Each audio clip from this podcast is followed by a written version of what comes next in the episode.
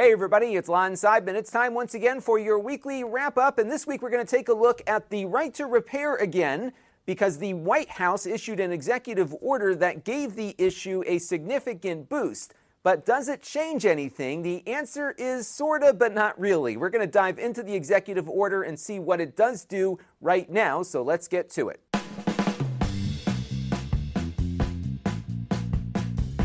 So let's take a look at what this executive order is and is not.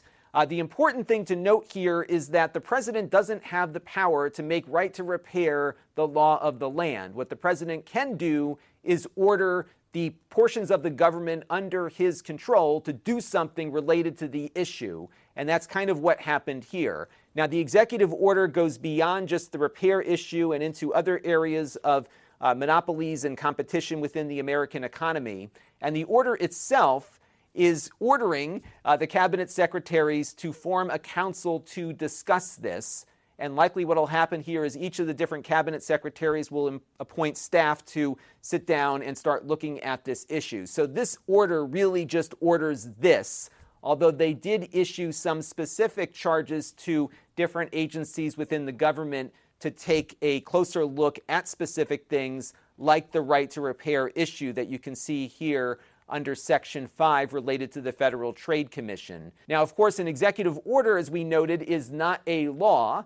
And as we look through what the Federal Trade Commission needs to do under this order, they're being told to exercise the statutory rulemaking authority that they already have as appropriate and consistent with applicable law in areas such as the repair and other things. In other words, they're being told to enforce the law they should already be enforcing, although a lot of times an order like this will give them some guidance as to where they should put their resources. Maybe they need to put more money and people into enforcing some of these repair issues versus some of the other things they might have been focused on previously. So this may have some effect here, but the FTC can't go beyond enforcing laws that are already in place. Now, the Federal Trade Commission, for its part, has been working on this issue. In fact, this work began uh, during the Trump administration.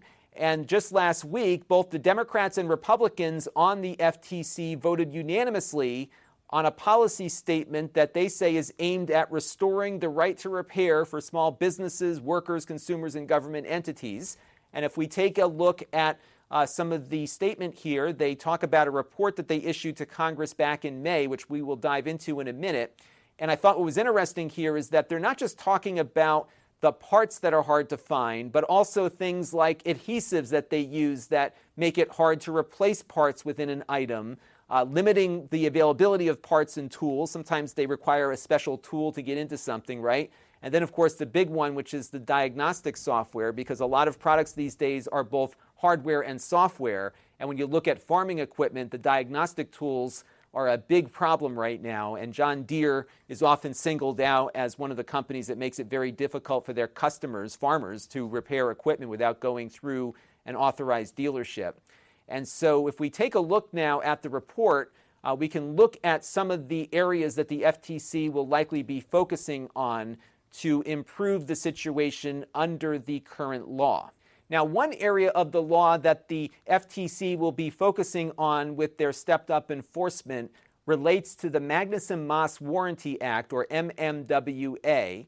And this was passed back in 1975, and there's a lot of provisions here related to product warranties. But the big one for the right to repair discussion is that a warrantor cannot require that only branded parts be used with the product in order to retain the warranty. They call this tie in sales. So, for example, every once in a while when I review a laptop and I take it apart and install memory in it, people ask, won't that void the warranty? No, it won't. It's against the law for them to void your warranty because you chose to install a third party part in the computer. If they do void it, they're in violation of the law and you can report them to the Federal Trade Commission. And a great example of this in the automotive world is this Rich Rebuilds video from the other day. Now, if you don't know Rich Rebuilds, you got to check out his channel. He's got a great channel uh, that focuses on his frustrations that he's had trying to repair Teslas that he wants to do on his own. He actually owns a repair shop. I think he's opening up a few more across the country for electric vehicles specifically. And in this video, he's got a guy with a brand new Tesla, a Model 3, that's still under warranty. and the guy hit something on the road that blew out the battery coolant hose on it. Tesla wanted $16,000 to fix the cooling system by replacing the entire battery module, but the uh, Rich Rebuilds shop, uh, the electric garage, was able to do the job for $700. And this does not void that guy's warranty because he's allowed under the law to use any part he can get to fix his car. And that is what this Warranty Act is about. But the Federal Trade Commission says that this is not a panacea because the MMWA only applies to products that have a written warranty and it only applies during the duration of the warranty period. And so they fear that companies could decide to not issue a written warranty with their new product or maybe shorten the warranties they're already offering to avoid the liability of this law. And I could see that happening actually in the very near future. So keep an eye on the warranties when you're out shopping for new consumer tech. I can see people going from one year to six months or three months in an effort to avoid uh, having to comply with this law or maybe shorten the length of time in which they need to be in compliance. And the FTC also points out that the law currently does nothing for consumers uh, who have products that are out of warranty because once the warranty period ends, the MMWA for that product is no longer in effect. And that brings us to an issue that one of my other favorite automotive channels is having, Hoovie's Garage. He bought a 2012 Model S P85. I think this was one of the original uh, Model S's that were introduced around that year. And these cars are getting old. They're getting close to 10 years. They've got some issues that are popping up. This one has a battery issue that uh, came as a result of a firmware upgrade that Tesla pushed down to these older cars a while back. And the solution for him really is only to be able to go to Tesla to get it fixed because they're the only ones with the parts and the instructions and everything else you need to make a repair of this type. He's got no other options although uh, Rich Rebuilds did reach out to him, and I think they're going to try to attempt their own repair with this. But what options does Rich have to get parts for this car? He can salvage them from wrecked Teslas, but he cannot buy them from Tesla directly from the manufacturer. There's no third party parts for the battery components of this car because everything is proprietary right down to the software. And he's very much limited in his options here for repairing this car and it might actually cost more to repair the car than it's worth. So you've got a perfectly functional car here that could be totaled because the repair cost at Tesla is so expensive. Now, the manufacturers argue that they can't make these parts available because they are trade secrets and that would hurt their competitive position. And in the case of Tesla, they compete against the rest of the automotive industry that's very much getting into the electric car business now, and that's the case that they've been making. The FTC says they might have some ability to uh, issue an unfair trade practice ruling, but it might be tough to make it stick because of existing case law as it relates to what defines a monopoly. And some of you lawyers out there might have more on this one, but basically, the case law at the moment here, at least according to this FTC report, states a single man- manufacturer's market share may not be sufficient to establish monopoly power in the relevant market. This would apply to Tesla, of course, but could also apply to Apple and others because you do have a choice to buy a computer other than Apple. You can buy a car other than Tesla. And where does the monopoly position begin as it relates to the parts market for those devices? And I think that's kind of core to this uh, right to repair movement and why you might need to have additional laws passed to nudge things along a little bit. Now, one area that they refer to in the report is building up some self regulation, and this is something the industry might want to do to avoid uh, some laws getting passed that they might find harmful. And they point to an example that we covered a few weeks ago when we talked about this topic last in Massachusetts, where Massachusetts passed a right to repair bill related to cars. And this was a ballot initiative that they did there and that forced the auto manufacturers to get together with the independent repair shops to come up with a memorandum of understanding as to how uh, the manufacturers can get in compliance with the law in a way that the uh, independent repair shops found acceptable. And it looks like they've moved in that direction. And this will be self regulated, but there was an initial piece of statute that got passed that pushed this along a bit to force these two parties at the table. And this could very well be where we end up, especially if more states start looking at this issue and start passing uh, laws to require it.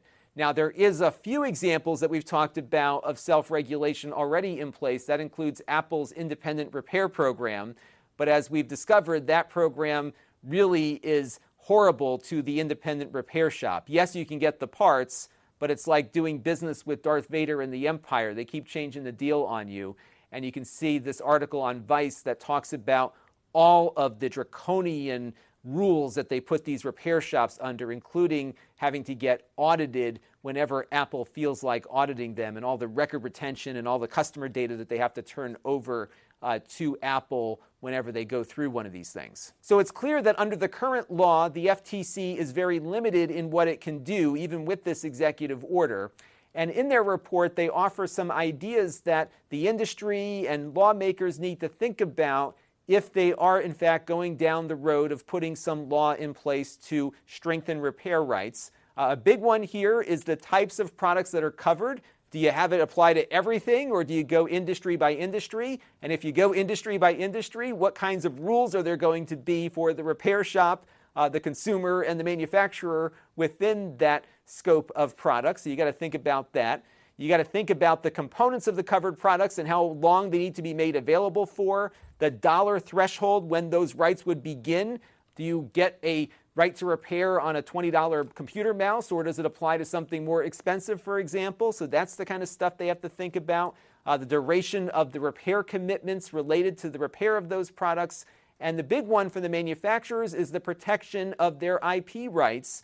This is no longer just about physical objects. These are physical objects that have software running underneath, and that is protected under different parts of the law. How do you balance that versus the public's right to get their product fixed for a competitive price. And that's sort of the challenges here that face lawmakers and why it's unlikely we'll see quick movement on a right to repair bill in the near future. But if you are interested in this topic, definitely take a look at the report. They did talk to the industries that are involved with this also to get their side of the story. It's a very interesting read, and I think if you are into this topic, it helps to really get the full scope of everything, at least at the federal level. And that's what was so interesting to me in reading this report.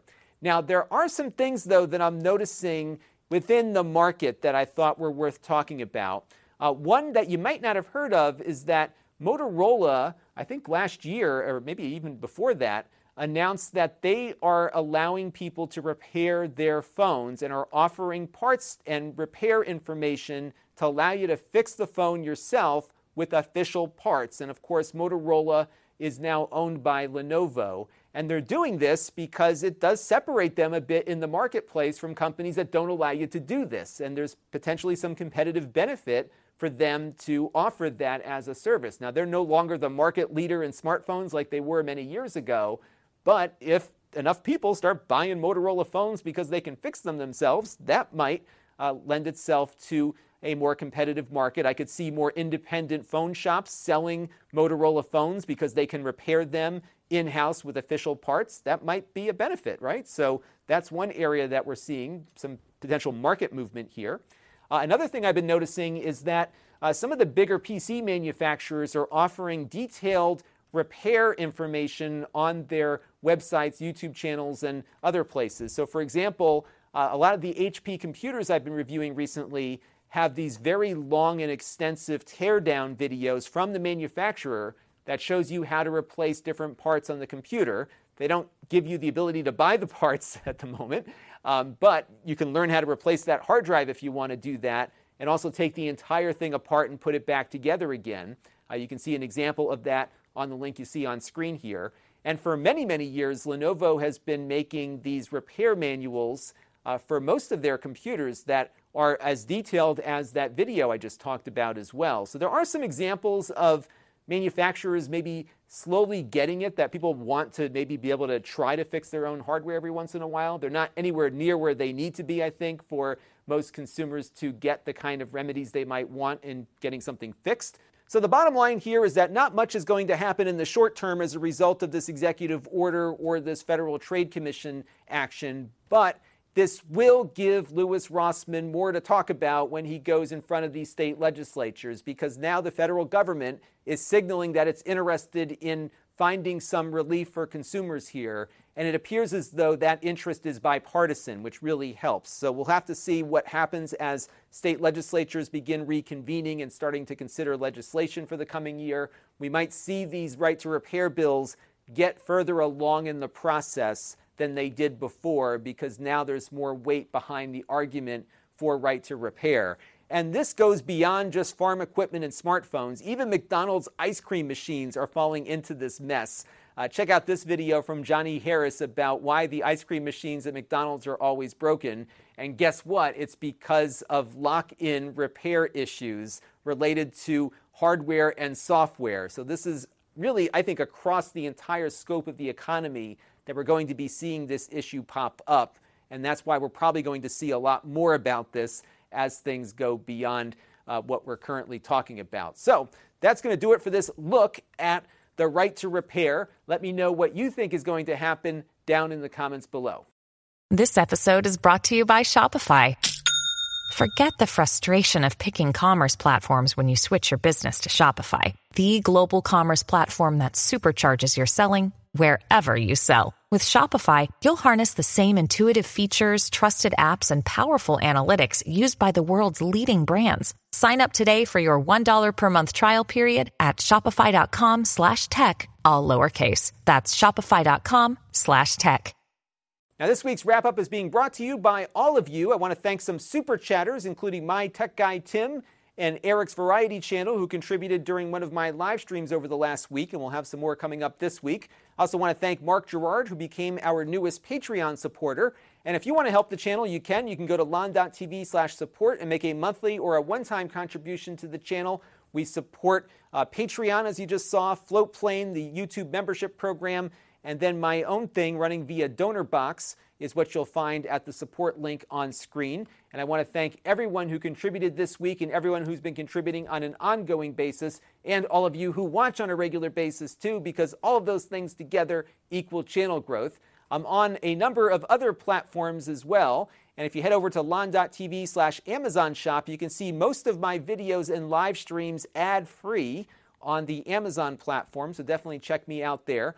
We've got my very infrequent email list at lon.tv slash email. I only send out emails when we've got something big going on. And then we've got my store, which you can find at lon.tv slash store, where I sell previously used items that I reviewed here on the channel. And you can get alerted every time I add something to the store by signing up for my other email list that you can see linked on screen here. That is going to do it for this week's weekly wrap up. We'll have to see what this right to repair thing is going to mean in the near future. I will tell you that I won't be repairing all that much stuff on my own because I'm so bad at it, but I would like to have more choices when I find something in need of repair. Let me know what you thought down in the comments below. Thank you all for your continued support of the channel, and we've got a bunch of fun product reviews coming up this week. Until next time, this is Lon Seidman. Thanks for watching. This channel is brought to you by the Lon.TV supporters, including gold level supporters Chris Allegretta,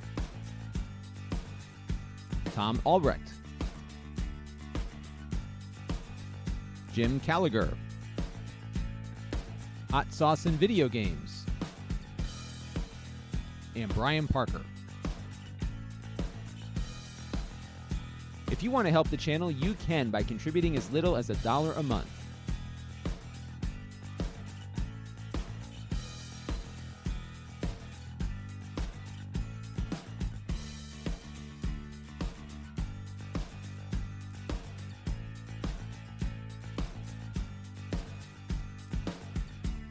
Head over to lon.tv slash support to learn more.